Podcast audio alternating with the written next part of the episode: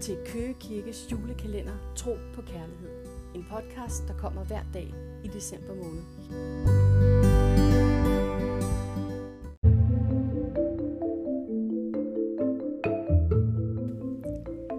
Lørdag den 5.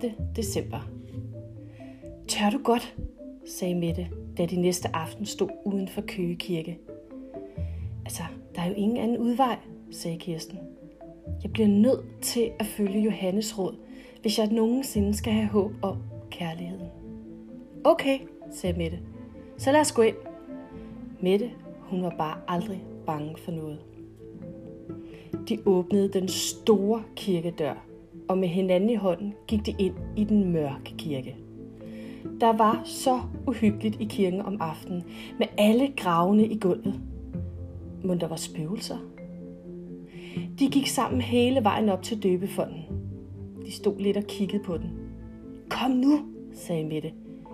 Ja, ja, jeg skal nok, sagde Kirsten. Og så tog hun sine trusser af, trak godt op i kjolen, satte sig op i døbefonden, ventede et kort øjeblik, inden hun tissede ned i døbefonden.